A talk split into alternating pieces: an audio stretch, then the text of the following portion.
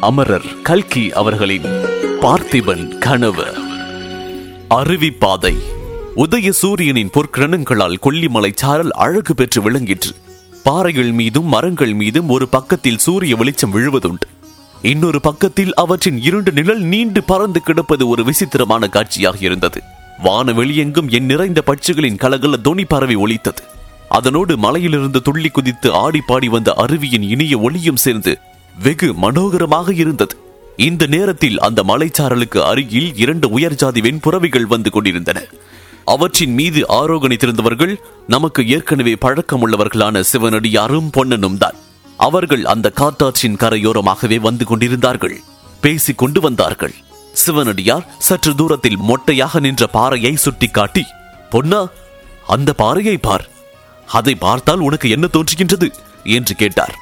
ஒன்றும் தோன்றவில்லை சுவாமி. மொட்டை பாறை என்று தோன்றுகின்றது அவ்வளவுதான் என்றான். எனக்கு என்ன தோன்றுகின்றது தெரியுமா? காலை மடித்து படுத்து தலையை தூக்கிக் கொண்டிருக்கும் நந்தி பகவானை போல் தோன்றுகின்றது. இப்போது அந்த பாறையின் நிழலை பார். பொன்னன் பார்த்தான் அவனுக்கு தூக்கி வாரி போட்டது.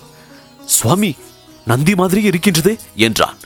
சாதாரண கண்ணுக்கும் சிற்பியின் கண்ணுக்கும் இதுதான் வித்தியாசம் பொன்னா.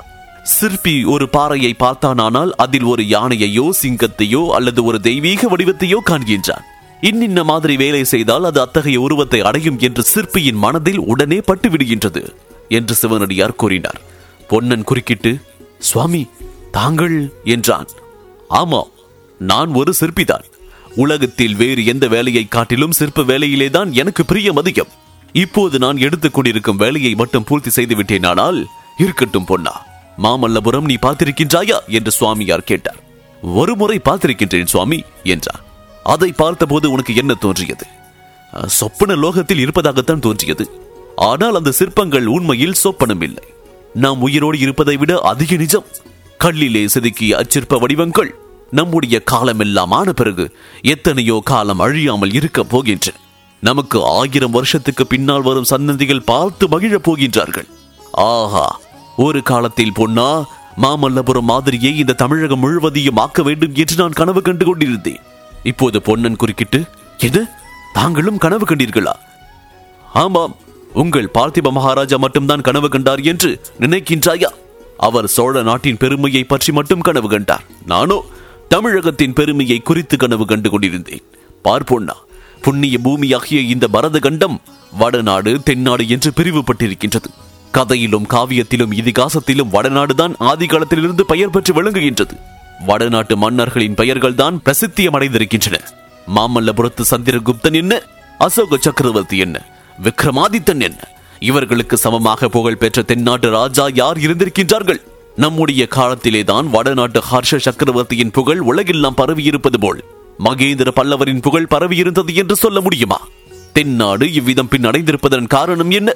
இந்த தென்னாடானது ஆதி காலம் முதல் சோழ நாடு சேர நாடு பாண்டிய நாடு என்று பிரிந்து கிடந்ததுதான் காரணம். பெரிய ராஜ்யம் இல்லாவிட்டால் பெரிய காரியங்களை சாதிக்க முடியாது. பெரிய காரியங்களை சாதிக்காமல் பெரிய புகழ் பெறவும் முடியாது. வடநாட்டில் ஹர்ஷ சக்கரவர்த்தியின் ராஜ்யமானது நீளத்திலும் அகலத்திலும் இருநூறு காத தூரம் உள்ளதாயிருக்கின்றது. இந்த தென்னாட்டிலோ பத்து காதம் போவதற்குள்ளாக மூன்று ராஜ்யத்தை நாம் தாண்ட வேண்டியிருக்கின்றது.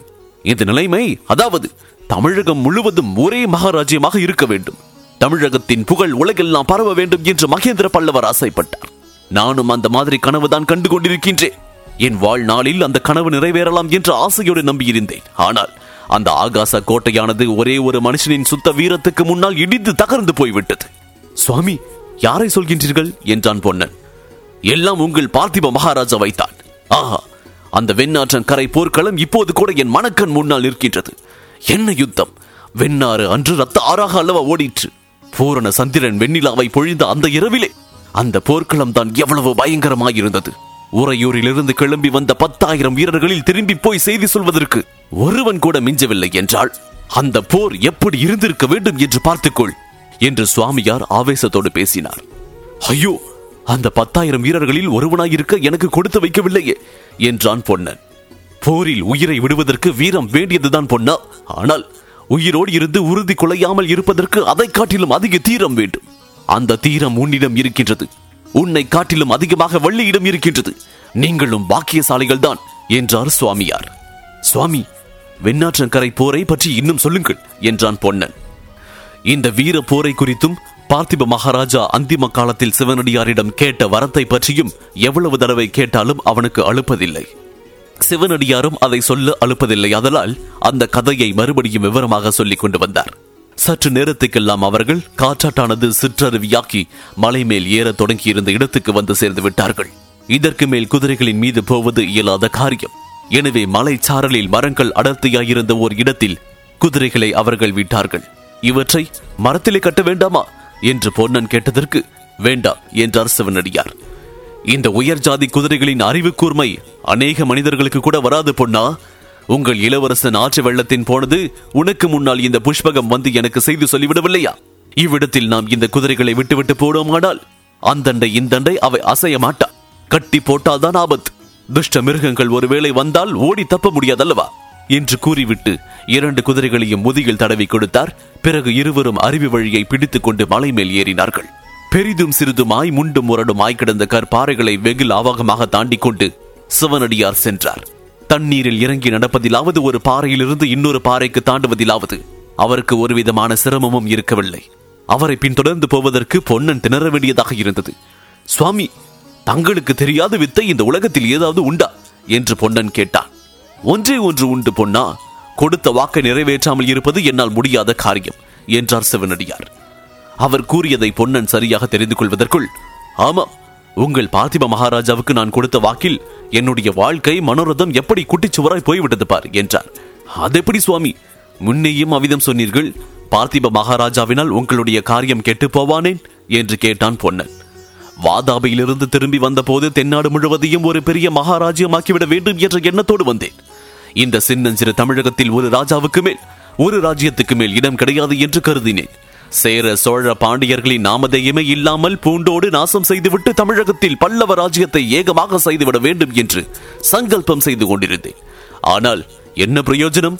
பார்த்திபனுடைய சுத்த வீரமானது என் சங்கல்பத்தை அடித்தள்ளி விட்டது. அவனுடைய மகனை காப்பாற்றி வளர்க்க சுதந்திர வீர புருஷனாக வளர்க்க வாக்கு கொடுத்து விட்டேன். சுதந்திர சோழ ராஜ்யத்தை ஸ்தாபிப்பதற்கு நானே முயற்சி செய்ய வேண்டியதாகிவிட்டது. இப்போது நினைத்தால் ஏன் அந்த புரட்டாசி பௌர்ணமி இரவில் போர்க்களத்தில் பிரவேசித்து பார்த்திபனுடைய உடலை தேடினோம் என்று தோன்றுகின்றது. இதைத்தான் விதி என்று சொல்கின்றார்கள் போலிருக்கின்றது. இவ்விதம் பேசிக்கொண்டே பொன்னனும் சிவனடியாரும் மேலே மேலே ஏறி சென்றார்கள். சூரியன் உச்சி வானத்தை அடைந்தபோது செங்குத்தான பாறையிலிருந்து அருவி ஹோ என்ற இரைச்சலோடு விழுந்து கொண்டிருந்த இடத்தை அவர்கள் அடைந்தார்கள். அதற்கு மேல் அருவி பாதையில் போவதற்கு வழியில்லை என்பதை பொன்னன் தெரிவிக்க சிவனடியார் சிந்தனையில் ஆழ்ந்தவராய் அங்குமிங்கும் பார்க்க துவங்கினார்.